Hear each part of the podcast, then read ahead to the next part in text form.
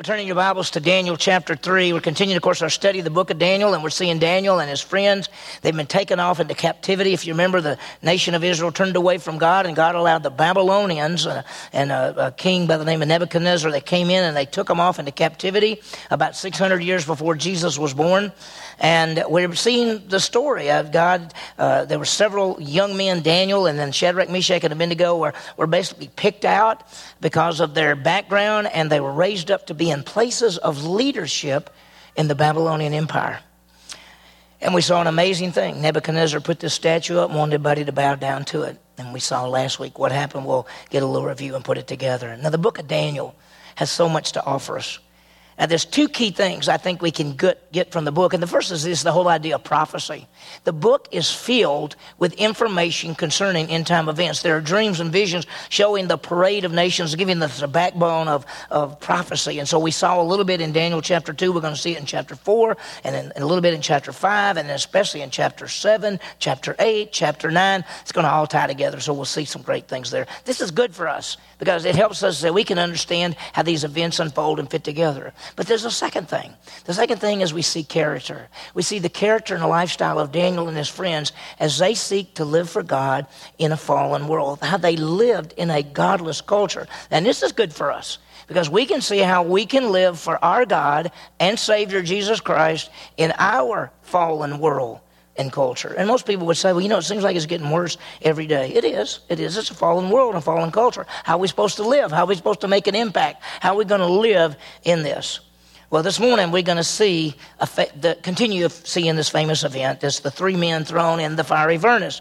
Nebuchadnezzar made the statue, said everybody's got to bow down. Uh, three men didn't bow down. He brought them up and said, I'll give you a second chance. All you have to do is when you hear the music, bow down. If you remember, this is where we ended last week. What did they do? What did they say? Would they bow down? We'll see it as we go through. Sometimes things seem too good to be true. You ever thought about that? Sometimes you say, well, that's just too good to be true. I was uh, watching some football and, and, this commercial came on, and I think it's on December 22nd.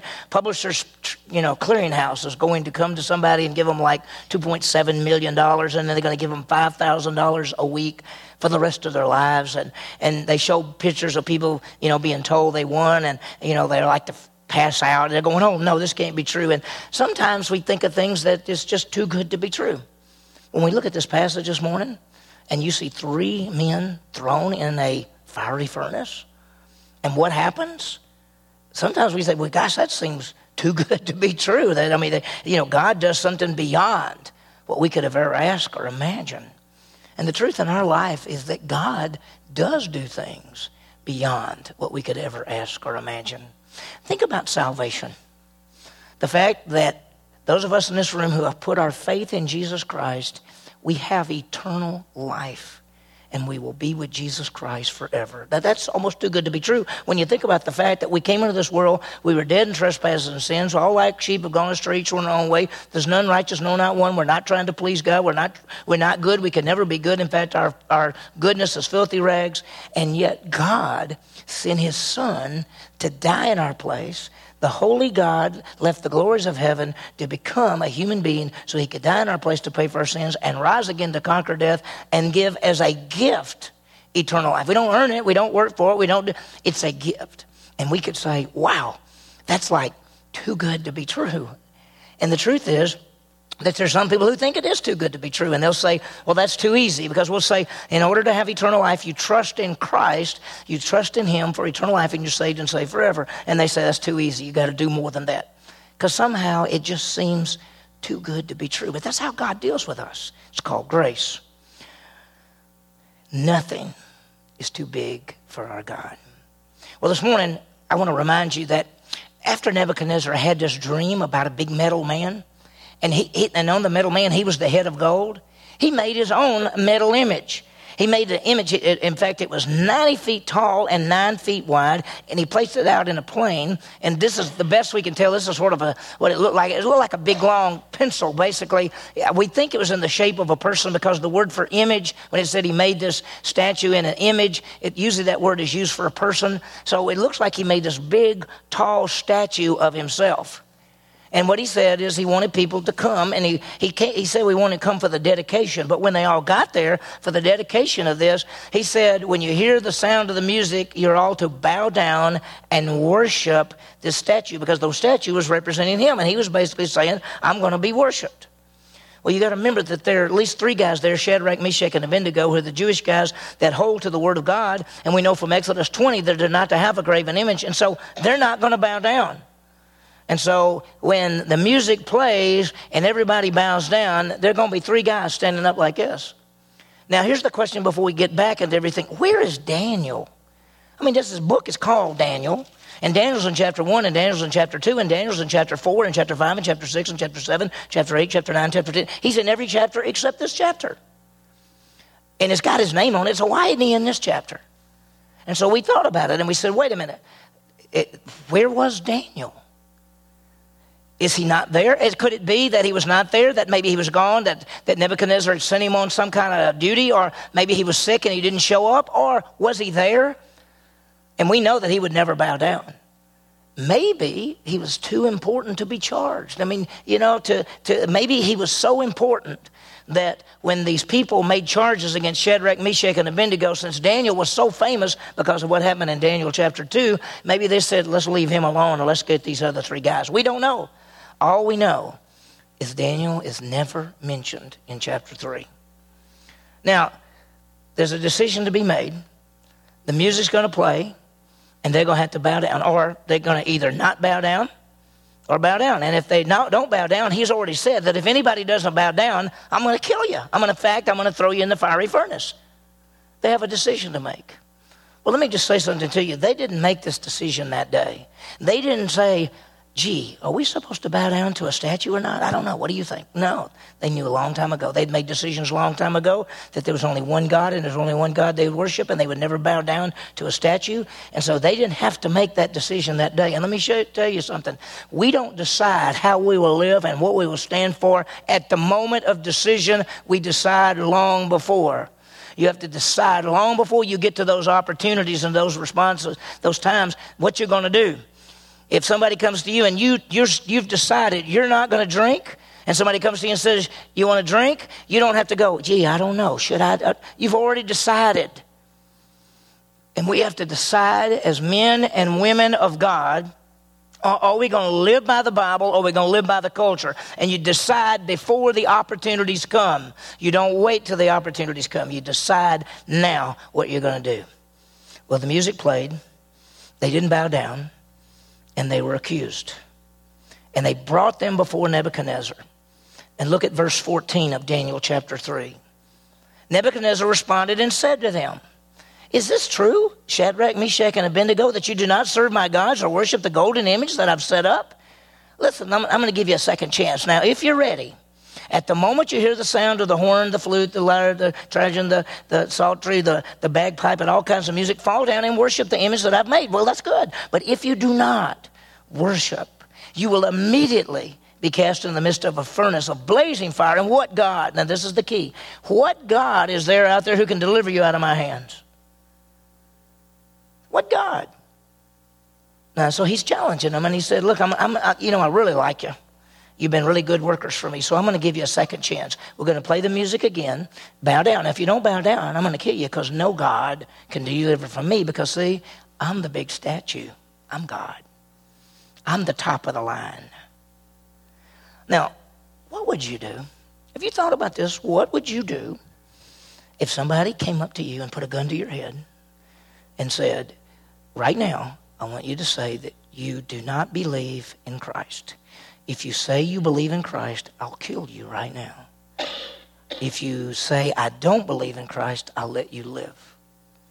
What would you do? That's what they're faced with because if they say, We're not going to bow down, they know they're going to die because that's the plan to throw them in the fiery furnace. What would you do? You know, you, you, could, you, could, you could rationalize. We could say, well, they could say this we're, we're not worshiping, we're, we're bowing down, but see, inside we're not worshiping. It may look like we're worshiping, but we're not.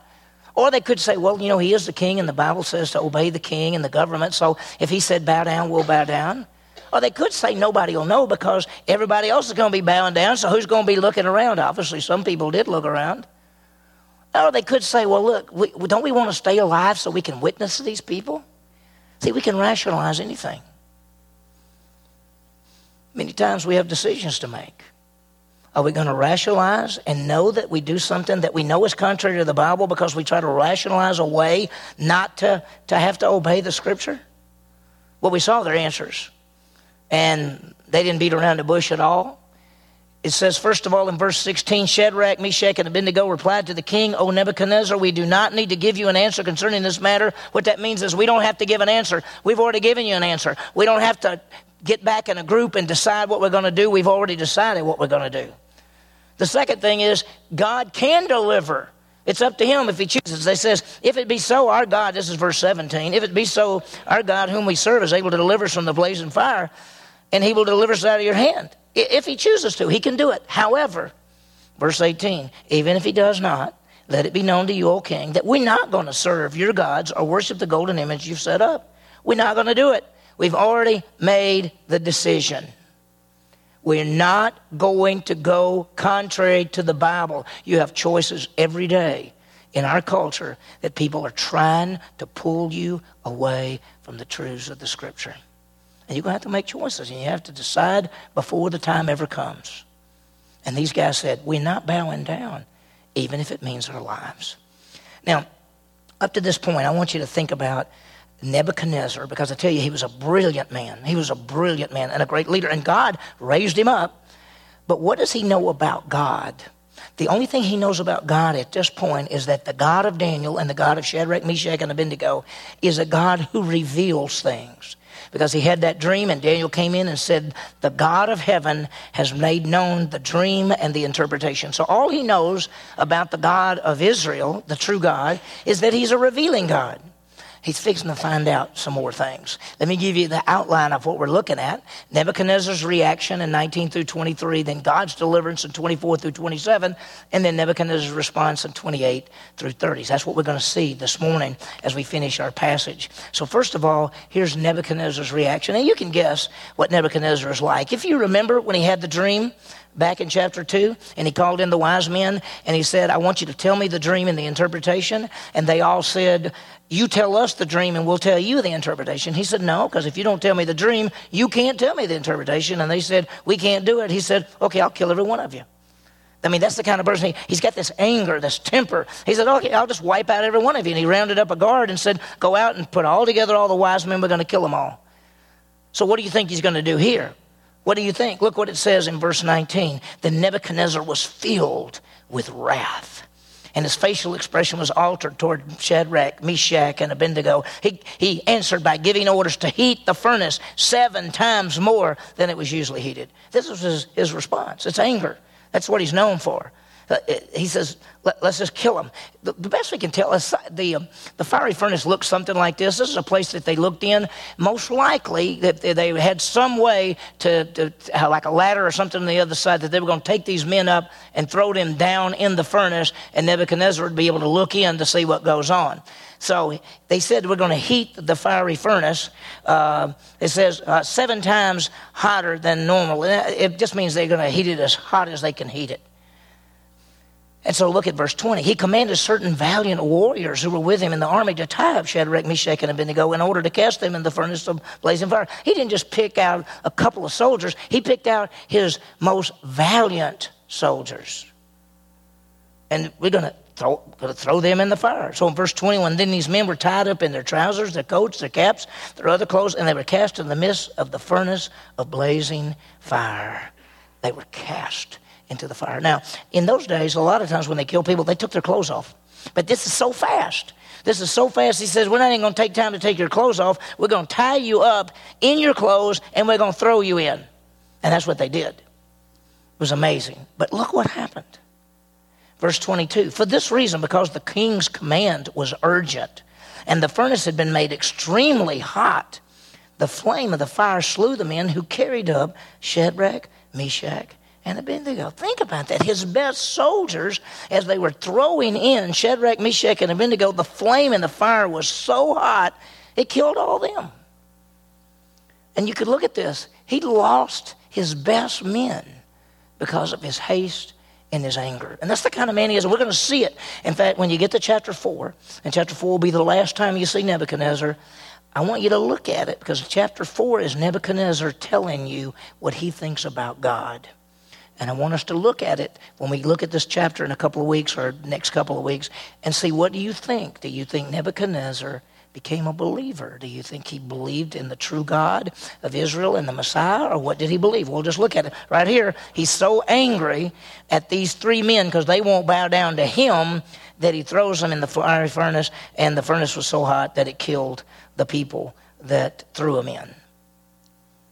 He's lost his best man. Verse 23 But these three men, Shadrach, Meshach, and Abednego, fell into the midst of the furnace of the blazing fire, still tied up. Now, if you thought about it, they got the men, they took them up to the top, and they throw them in, and the people throwing them in die. What happened to the ones that fell in? What happened to Shadrach, Meshach, and Abednego? Well, we're going to see this. We're going to see God's deliverance and watch what happens. Now you can see Nebuchadnezzar, he's going to go to the side so he can look in, and what he wants to do is have the pleasure of watching these men just burned to crisp. That's what he wants to do. Notice verse 24. Then Nebuchadnezzar the king was astounded and stood up in haste. He said to his high officials, Was it not three men we cast bound into the midst of the fire? And they replied to the king, Certainly. O king. He said, listen, he goes and he looks and he says, wasn't it three people? Wasn't it three people we threw in there? And they said, yes, certainly, O king. And then he says this I see four. I see four men loosed and walking about in the midst of the fire without harm. And the appearance of the fourth is like a son of the gods.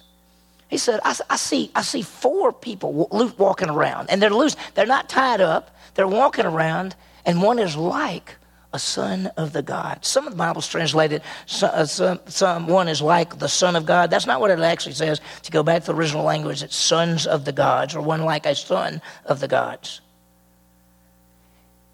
He looks in there. What does he see? He sees three, but, but one is different. Uh, it's three men, and then there's, there's a fourth one in there, and that fourth one looks different. And he says it looks like a son of the gods. I mean, he may have said later on an angel. So it looks like something or someone. Now, what does, what does he see? Well, he sees four instead of three. He sees them loosed instead of bound. He sees them walking around instead of lying down. He sees no harm instead of them burning up. And he sees one like a son of the gods, or maybe an angel or something. Who is that in there with them? Well, who do you think it is? My first thought was, who? Who do you think it is? You think it's Jesus in his pre incarnate state? It's a possible. It's possible that God sent an angel. Let me just say it that way. It's God. It's possible that God sent an angel to protect them while they're in there. It's also possible that Jesus, before we call this his pre-incarnate state, because at a point in time in history, Jesus Christ left the glories of heaven and actually took on flesh and became a human being. But there are times that he appears in the Old Testament before his what we call incarnation. These are called Christophanies or theophany. Christophany means an appearance of Christ. Theophany means an appearance of God. This could be an appearance of Jesus Christ before he ever became a human being, and he he's there with them. Now, whether it's an angel or whether it's him, uh, Jesus himself, uh, there's no way to know. But one thing for sure, God is there as the provider and the protector. And one thing for us, He is always with us. It is amazing that this is beyond what anyone could imagine. He can do anything. He, he, he is protecting them and saving them. Well, look what happens. Nebuchadnezzar came near to the door of the furnace uh, of blazing fire, and he responded and said, Shadrach, Meshach, Abednego, come out you servants of the Most High God, and come here. Then Shadrach, Meshach, and Abednego came out of the midst of the fire. You notice he didn't say Shadrach, Meshach, Abednego, and that other one come out. He didn't say that. He just called for the three to come out. He calls them, notice, servants of the Most High God. Now, let me say something. When he says Most High God, that doesn't necessarily mean that he believes there's only one God and that this God is the God of the world and is the Savior of the world and all these kind of things. He's just saying this God is really, really big because he can protect these men in that fire. So he goes to the edge and he's calling for them to come out.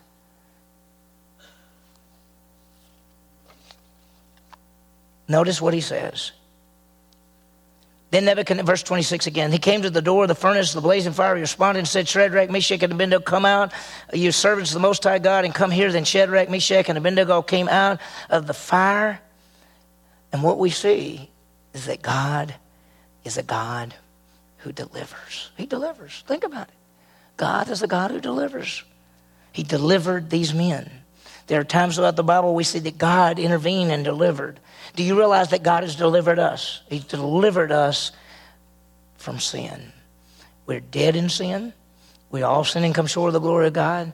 And Jesus Christ came and paid the penalty, and we've been redeemed from sin. We've been delivered from the power of sin and death. We have victory. Well, look what happened when they came out. This verse 27. The satraps, the prefects, the governors, and the king's, uh, the king's high officials gathered around and saw in regard to these men that the fire had no effect on their bodies of these men, nor was the hair of their head singed, nor was their trousers damaged, nor even the smell of fire even upon them. But the fire had no effect. The hair was not singed, the clothes not damaged, there's no smell of fire. You know, people say, well, what was burned that day? You ever thought about what was burned? Well, Nebuchadnezzar's anger was burned, and the, the soldiers that threw him in got burned, and the things that wrapped him up and tied him up got burned, but the three guys didn't get burned.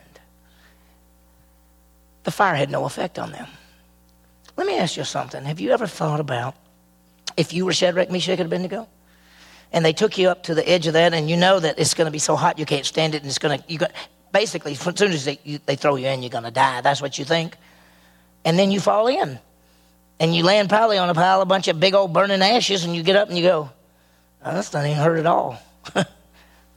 I think I'm okay. You okay? You okay? Yeah. And then there he is, right there with you. What do you think they thought?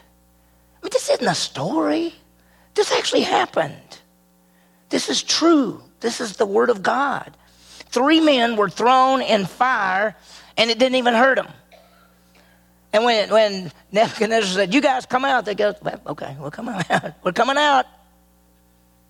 And you can see them gathering around and going, Their hair is fine, their clothes are fine. They don't even smell like they've been in a fire, they don't smell like anything. Can our God do beyond what we could ask or imagine? In our lives every day, we got to trust Him. There's no telling what he's going to do. There's no telling how he's going to work events according to the counsel of his will to protect us and to take care of us. He will never leave us or forsake us. So look at Nebuchadnezzar's response to this, verse 28. Nebuchadnezzar responded and said, Blessed be the God of Shadrach, Meshach, and Abednego, who sent his angel, that's what he calls him here, his angel, and delivered his servants who put their trust in him, violating the king's command, yielded up their bodies so as not to serve or worship any God except their own God. He says, Blessed be the God of Shadrach, Meshach, and Abednego, because they trusted him. And I, I put it this way he, he, he says, God delivers the ones who trusted in him because they would not serve or worship any other God. That's what he says. God delivered the ones who trusted in him because they would not serve or worship any other God. God is the deliverer. He delivered us from sin. He delivers us from death. He delivers us from enemies. That's what, I mean, think of the Psalms, and David writes, Oh Lord, deliver me from these enemies, and he does it. God is all powerful, and nothing can stop him.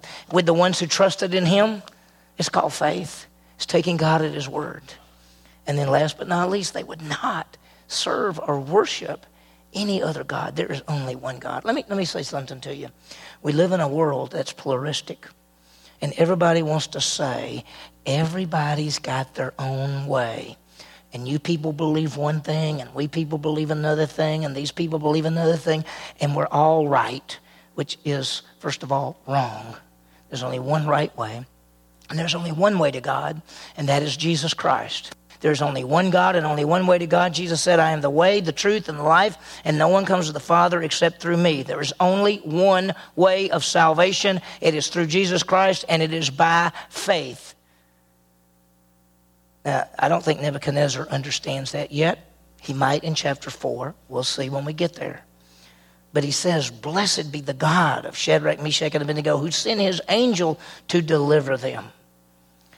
And then he says this Therefore, I make a decree that any people, nation, or tongue that speaks anything offensive against the God of Shadrach, Meshach, and Abednego shall be torn limb from limb, and their houses reduced to a rubbish heap, insomuch as there is no other God who's able to deliver this way. He says, The God of Shadrach, Meshach, and Abednego not only is a revealing God, he's a delivering God.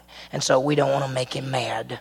So I don't want anybody saying anything bad about this God. That doesn't mean he believes he's the only God. Now, let me tell you something. When you look at this passage, and you know the book of Daniel always talks about the future, do you realize that a pagan king tried to kill three men because they refused to worship him?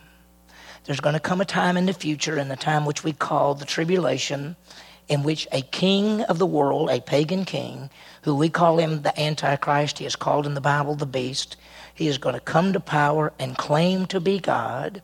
And he is going to say that anyone who does not worship me will be killed, and you must get the sign 666 here or here. This is a foreshadow of a pagan king wanting to kill believers because they don't worship him.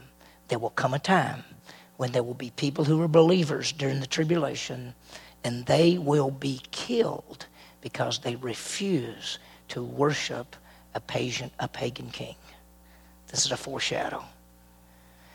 So, look how it ends.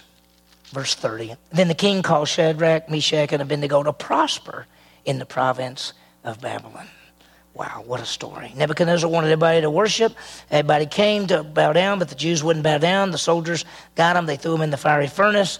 Nebuchadnezzar saw four in there. One of them was like a son of the gods. And Nebuchadnezzar came out, and when they came out, they said, Oh my gracious, God is a God. Your God is a God who delivers. So let me give you some applications. First is, uh, that's what he said, God is application. Let's trust God in the circumstances of our life. Think about it. Let's trust God in the circumstances of our lives. Trust Him when we don't know how things are going to turn out. And let me tell you, Shadrach, Meshach, and Abednego, I think if you would have asked them, do you think that you're going to be protected when you're thrown in the fiery furnace? I think they would have said, if God wanted to, He will, but we're not really expecting that.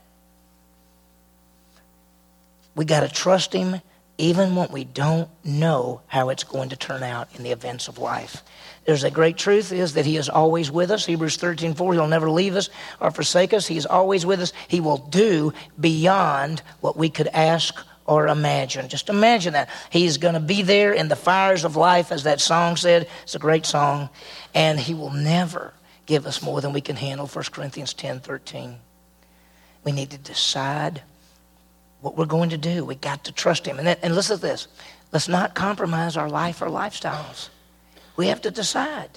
Are you willing to stand for Christ? We have to decide before the things come. And listen, this is the most important one. You can't be ready to thrown in the fire and then decide whether you're going to stand for Christ or not. You got to decide long before that. Because when we walk out these doors, you're going into a pagan culture. It's getting worse every day. And the people in this culture, and we, it's uh, a people, we love people. We hate the culture. We love the people But, but there is a culture that wants you to go contrary to the Bible all the time. You got to decide if you're going to stand or not. You got to obey God rather than men. And let me tell you something, we talked about this over and over. If you are not consciously being transformed by the Word of God, you will unconsciously be conformed to this world. If you're not consciously being transformed by God's word, putting it in your brain, living it out, you will unconsciously be conformed to this fallen world. So we got to not compromise our lives or our lifestyle. Last but not least, have we have we trusted God to deliver us? And I put two things just for you to think about uh, from sin's penalty. I hope everyone in this room have trusted God to deliver us from the penalty of sin. Jesus died on the cross, paid for sin, and rose again. And when you believe in Jesus Christ, you are delivered from the penalty of sin. That's salvation, that's eternal life. But for those of us who know Christ as Savior, what about the power of sin? The power of sin in our life is the flesh, and it pulls us every day, and we can have victory. He can give us victory in the Christian life through the power of the Holy Spirit. So let's trust Him, not only deliver us from the penalty of sin, but from the power of sin as well. May we trust God, who is great, who is able to do beyond what we could ask or imagine. May we live for Him knowing that He's going to take care of us one way or the other.